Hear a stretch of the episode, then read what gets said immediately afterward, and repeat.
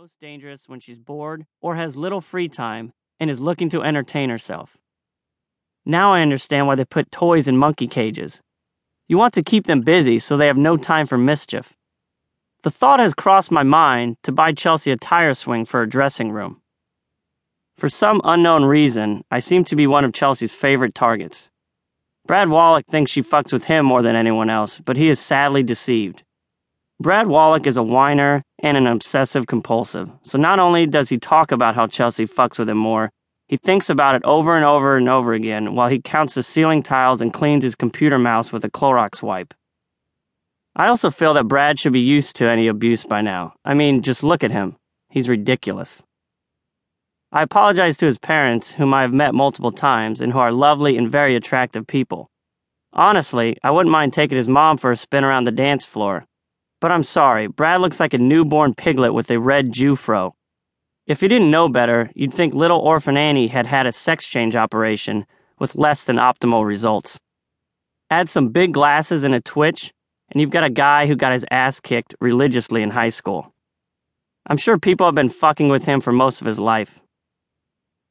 Getting back to Chelsea, just so you know what I'm dealing with, let me explain. Chelsea introduces me as a little girl to everyone whether it's her family, new people at the show, people at dinner parties, or entertainment executives. I guess you could call that a lie because, for the record, I am not a little girl. I'm a grown man and a producer at Chelsea lately. Even though little girls are cute and cuddly, they don't exactly command a lot of respect in the rough and tumble, dog eat dog, who took my sandwich world of Hollywood. I didn't really mind it at first, but then I realized that even though people probably didn't think I was actually a little girl, I could tell they were assessing my physique and thinking, well, he does kind of have an adolescent female body. I don't know what it is about him, but for some reason I can't stop thinking about that robot girl from Small Wonder. This doesn't give me the biggest boost of self confidence about myself. Everybody thinking that I have the body of a teen girl and that my name is Jill, not Johnny. That's also what Chelsea introduces me as Jill. If she doesn't introduce me as Jill, she introduces me as Baby Bird. I believe baby bird came from the size of my body and the fact that I'm really not a big eater. You wouldn't be either if you were looking over your shoulder during every meal, keeping your eye out for a lonely, marauding, basic cable host. I guess I don't put much effort into eating, and I will admit that when everyone at the table is finished, I'm usually about three bites in. But what the fuck does that have to do with being a baby bird?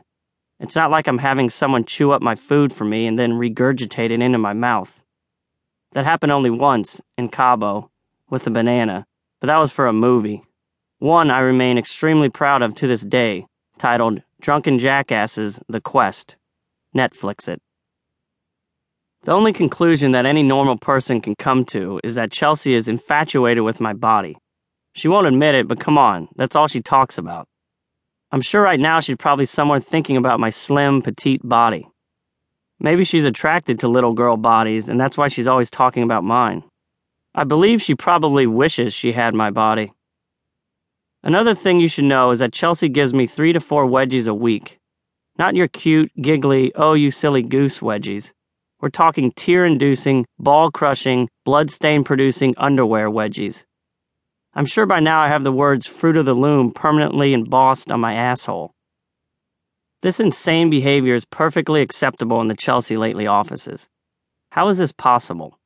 Is that any way to run a television show? Do you think at The View the morning starts with Joy Behar emerging for what I'm sure is three to four hours of makeup, taking hold of an intern's boxers and screaming, It must be Christmas because I just gave you a nutcracker? But in this asinine workplace, you have to learn to grin and bear it and laugh because, well, it's part of the job. Ha ha ha, Chelsea just severed my left testicle. Hilarious. I know some of the riders can feel my pain and humiliation when she's doing it, but they still laugh along. I once saw it in Sarah Colonna's eyes. I saw the sadness and compassion for me through her giggles. But I don't blame her. She has a career to look out for. To this day, I've never held it against Sarah. To mix it up, Chelsea doesn't always go for the wedgie.